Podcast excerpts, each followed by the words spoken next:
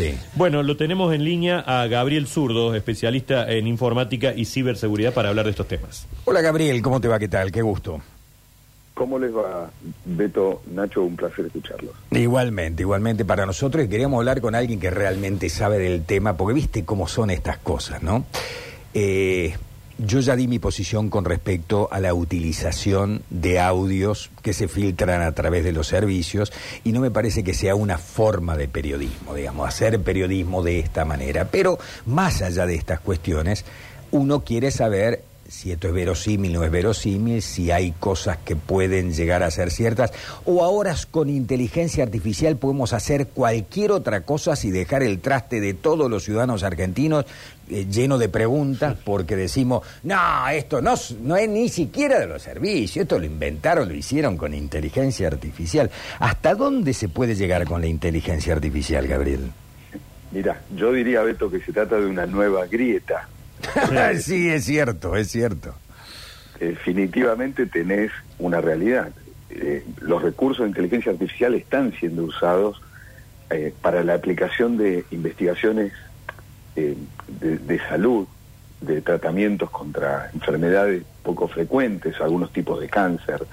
se trata de acelerar las estadísticas y reproducir, por ejemplo, de manera proyectiva hacia el futuro, qué pasaría con la evolución de algunos fármacos en los próximos 50 años. ¿no? Y eso se puede lograr en segundos con eh, inteligencia artificial o herramientas que se apoyan en algoritmos de inteligencia artificial. Ahora, después es como todo en la vida. Yo, en lo personal y con base en mi experiencia de campo, creo que tenemos un problema ético, Beto, porque esto que decías vos, y te voy a dar un ejemplo.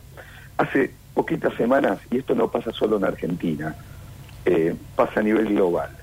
Circularon en el ámbito escolar un par de herramientas que son gratuitas, que tienen un esquema de soporte de usuario, que permiten, a partir de una foto real, construir desnudez de una persona. Entonces, como todo lo que pasa cuando somos adolescentes, algunos ya casi nos olvidamos, pero otros tienen el, el recuerdo vívido de qué hacían cuando eran adolescentes, alguna travesura. Hoy la travesura de algunos adolescentes pasa por tomar fotos de compañera de clase, aplicarle alguna de estas tools, una que se llama Nudify, nude de, en, inglés de desnudez, o eh, Deep Nude, eh, eh, desnudo profundo, y convertirlas, la foto real, a fotos en donde se observa la desnudez de una compañera de clase.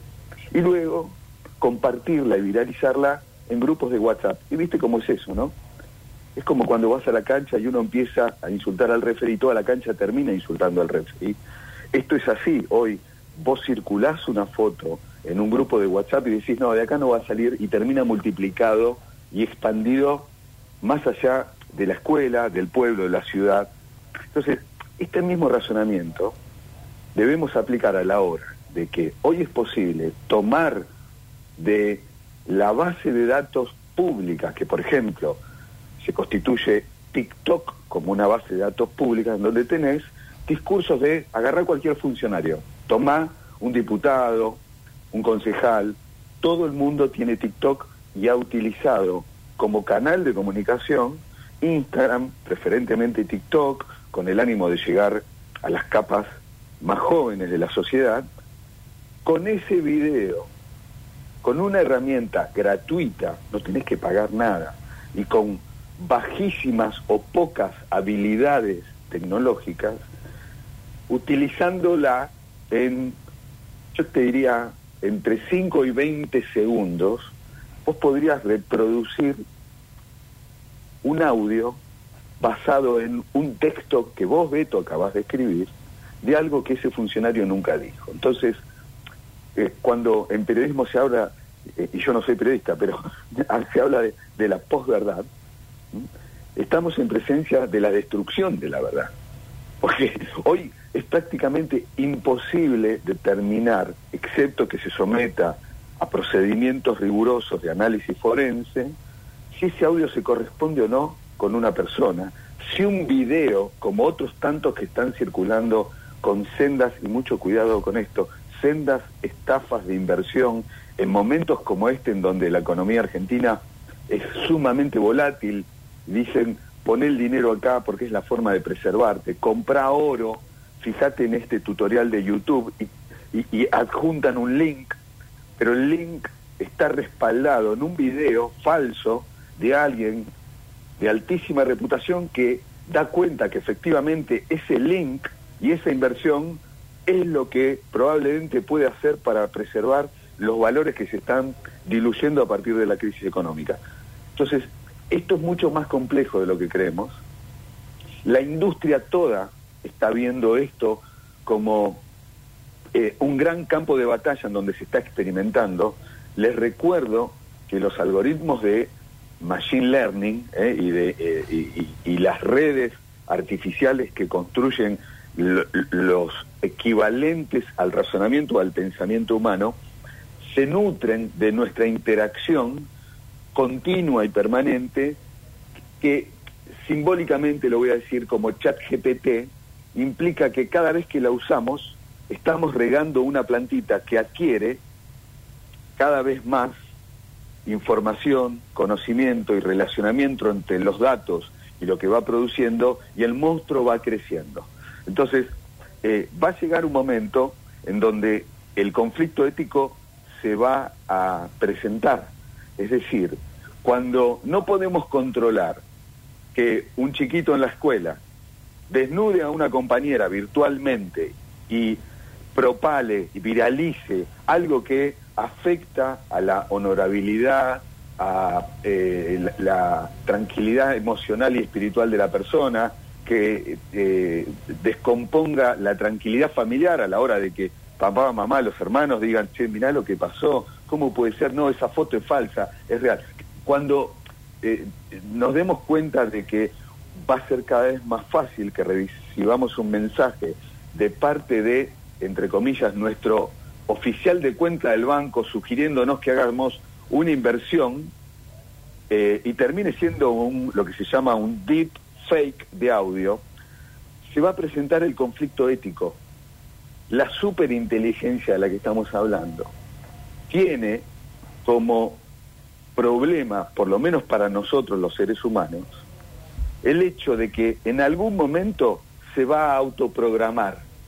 Es decir, a medida que vayamos regando esa plantita de la que estuve hablando, en algún momento sin llegar a Skynet de Terminator, siempre pongo el mismo ejemplo visual, ¿se acuerdan de la imagen de Terminator con Skynet? El planeta destruido y una máquina saliendo de, de los escombros y de la destrucción que luego se convierte en Terminator. Bueno, más allá de lo gráfico y fantasioso del esquema, Sí. no tenemos hoy medida exacta de hasta dónde puede llegar esto. No está en manos de eh, las personas controlar a la superinteligencia. Un filósofo sueco que cito recurrentemente, que estudia este tipo de fenómenos desde hace muchos años, escribió varios libros y allá por el 2001 escribió un libro que se llamó Superinteligencia, sostiene, o eh, hace más de 20 años lo, escribió y lo- lo postuló, que las tres cosas para este siglo que la humanidad debería enfrentar como un problema que no tiene antecedentes son la biología sintética, es decir, coronavirus, el cambio climático, un fenómeno sobre el cual no hay base experimental anterior, por lo menos registrada, y la tercera es la superinteligencia de las máquinas. A partir del momento que las máquinas tengan libertad de autoprogramarse o potestad y libertad de autoprogramarse y que salgan del control de los que los creamos, nos vamos a enfrentar a un, a un problema serio. Entonces, hoy estamos en presencia, estamos en una butaca mirando cómo hay eh, pequeñas acciones visuales, auditivas, que muestran, y solo son una muestra, de qué es lo que puede pasar. Alimentado por qué, eh, Beto, por eh, algo que ahí vos, Nacho, eh, los productores, los oyentes, tenemos inexorablemente, mientras están escuchando la radio, eh, en el asiento eh, contiguo al del conductor. Va, alguno me está escuchando mientras hablo y tiene en el asiento de al lado el teléfono Sí. apoyado mientras va manejando y escuchando la radio. Sí. Alguna señora está tomando mate en la casa, lo mismo. Un oficinista, lo mismo. Todos tenemos una cadena invisible que nos conecta con esto de acá en adelante. Yo digo últimamente que no sé si se percataron, pero además de que estamos trabajando por los para los algoritmos y nadie nos avisó, hay otro fenómeno. Las noticias nos eligen. Beto, nosotros no leemos en general lo que necesariamente está ocurriendo. Las noticias nos eligen y les voy a dar eh, un claro y dramático ejemplo. Aquellos que por ahí eh, eh, son eh, aficionados a eh, otear las noticias recurrentemente, como nos puede pasar a cualquiera de nosotros, si son periodistas o necesitan estar informados todo el tiempo, el viernes a la noche, con lo que pasó con el acto, el, el- el accionar terrorista de, de Hamas sobre el Estado de Israel, sobre el territorio israelí, en los kibbutz ahí al sur de Israel, de Israel un porcentaje altísimo de los videos que circulaban, nosotros lo monitoreamos en nuestro laboratorio, en TikTok, eh, los twitters que salían y eh, eh, reels en, en, en, en Instagram, tenían que ver con los festejos de algunos usuarios o cuentas de usuarios asociadas al desaparecido grupo terrorista ISIS y a fanáticos del accionar de Hamas. Entonces, estas son las cosas que nos preguntamos. ¿Cómo puede ser que vos digas, y lo digo entre comillas, ¿no? En una plataforma, la palabra, eh, en, en Instagram concretamente, la palabra teta y automáticamente Instagram no te da de baja el video, te da de baja la cuenta. Y de repente se viralizan y multiplican videos de los que vimos durante estos días de aberraciones sobre eh, ciudadanos comunes, de, Sí, agresiones. civiles que nada tienen que ver con una guerra, digamos, ¿no? Eh, a- absolutamente. Entonces, digo, hay un- una ausencia de una postura ética a la hora de que tenemos, como dije, una cadena invisible que nos alimenta permanentemente y nos, nos transmite pulsiones, nos invita a estar consumiendo información, tecnología.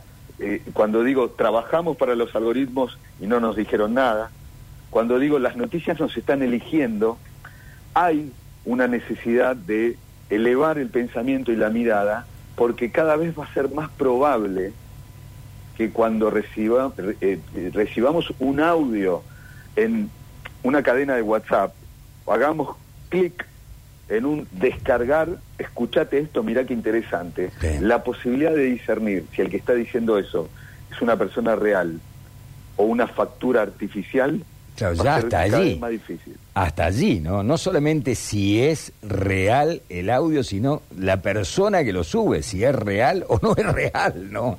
No solamente el contenido, sino quien lo sube.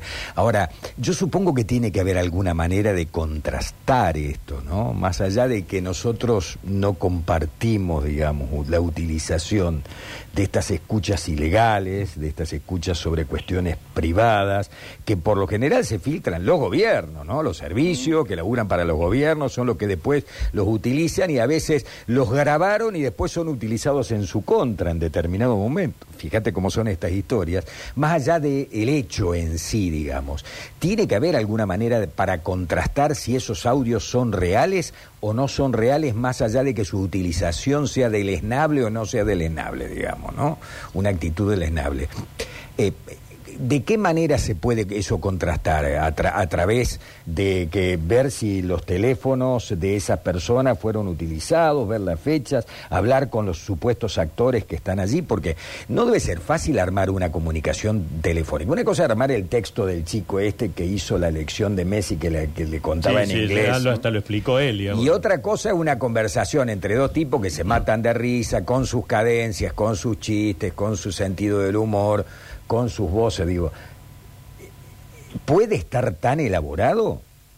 Sí, definitivamente sí. Ahora, de- después, como todo en la vida, existen situaciones en las que es posible y probable determinar la autoría y otras que no.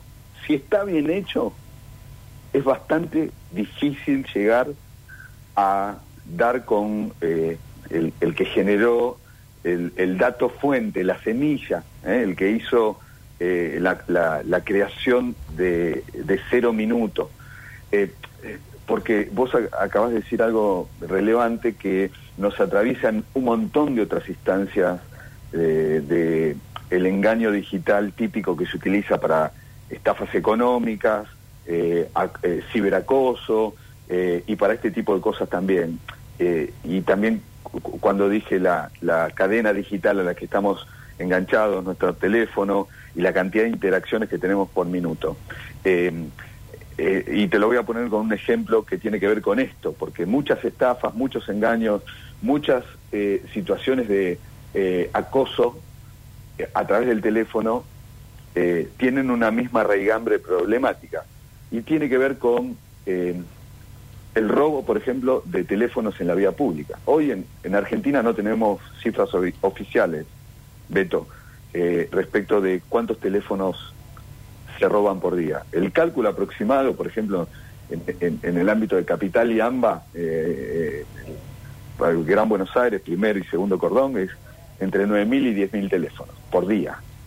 Eh, en, la Argentina, eh, total, otra vez, como no hay datos oficiales, podría llegar hasta 14.000 aproximadamente. Ahora, ¿cuál es el problema? Todas las terminales de telefonía, los aparatos, los celulares, tienen algo que se llama email, que es la chapa patente. Eh, las compañías telefónicas podrían bloquear, y de hecho está instrumentado, eh, el email de un teléfono para sacarlo de circulación y que no se pueda conectar a la red. La realidad es que en los lugares en donde se reciclan los teléfonos robados ya tienen capacidades de alteración o de modificación o de borrado de email. Entonces vos podés un teléfono robado, Reutilizarlo.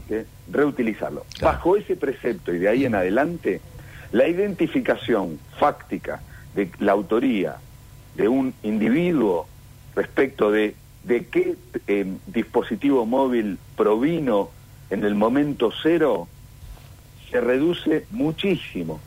Cuando le agregas a eso la capa siguiente que tiene que ver con, la- con el chip o con la SIM, eh, que hasta hace no mucho tiempo era física y ya hay SIM digitales. Te recuerdo, el email, la chapa patente del aparato físico, también es digital, es de software, eh, eh, no, es física, ¿no? El- ahora ya hay SIM o, o chips que son eSIM electrónicos. Eh, que eh, cuando hablamos de que la, el chip o la SIM es innominada, eh, es decir, que vos podés comprar una que no necesariamente está a tu nombre, más difícil es aún. Y si tenés habilidades suficientemente desarrolladas, podés ocultar tu identidad como hacen los ciberterroristas que apoyan a Hamas Claro. para divulgar contenido, esconderse en la clandestinidad que provee Internet, lo mismo pasa con esto. Entonces, eh, en muchas otras ocasiones, también nos encontramos con una limitante que es la fuerza de seguridad, los organismos judiciales y demás que trabajan denodadamente para tratar de colaborar en el hallazgo de este tipo de cuestiones para salvaguardar vidas de personas, encontrar el cumplimiento de la, lograr el cumplimiento de la ley, muchas veces tienen dos palitos de escarbadiente para luchar. Claro, con- vienen por la escalera cuando los muchachos vienen por el ascensor. Este sería un poco el tema. Bueno, nos dejas mucho más intranquilo, Gabriel, te cuento. O sea que a la hora en más ya no puedo confiar en nada de lo que se diga. Che, mirá lo que dijo tal cosa. No, no, a eso me lo hicieron con inteligencia artificial. Yo no fui. De ninguna manera, jamás dije eso. Y listo, y está tu palabra contra mi palabra y al carajo, digamos. Es una cuestión de confianza. Confío en este o no confío en este, creo en este o no creo en este. Cada vez más parecido a un acto de fe. Ay, mamita querida. Bueno, Gabriel, pues no te hemos interrumpido prácticamente porque realmente ha sido muy interesante todo lo que dijiste y parece que me parece que nos sirve a todos ¿eh? para tener en cuenta cómo debemos desenvolvernos de aquí para Yo te digo, estoy cada vez más cerca del retiro. Yo insisto algo. Me pasa por arriba No hace esto. mucho aquí al aire charlamos algo sobre mundo marino. Y de pronto a mi correo electrónico, al aire lo dijimos, está bien, tenía como dice mi cadena al lado, El teléfono celular, me empezaron a llegar mail con precio para Mundo Marino, visite Mundo Marino y cosas así. Eh, eh, nos están escuchando, eh, eh, así, Gabe. Todo se, se captura lo que uno dice también. Sí, y, para esto, eh, Nacho, dos reflexiones que son declaraciones públicas. El Congreso norteamericano, y hablo eh, de este tipo de organizaciones y eh, excedo el territorio y, la, frontera argentina, porque es también importante entender que esta problemática tiene un alcance suprafronteras, está por arriba de las fronteras y de los gobiernos. Congreso norteamericano lo llamó a Mark Zuckerberg, Zuckerberg el, el fundador de Facebook, hoy dueño de Instagram y Meta, o- o CEO del grupo Meta, y le preguntó dos veces, eh, Mark, un congresista norteamericano, le dijo, ¿ustedes escuchan a los usuarios? La primera vez dijo que no. Y la segunda vez, esto fue eh, en ocasión de, ¿se acuerdan del incidente Cambridge Analytica? Cuando Sí, supuestamente sí, sí, sí, sí, eh, sí, sí. organizaciones rusas manipularon contenido para favorecer eh, el voto pro eh, Trump.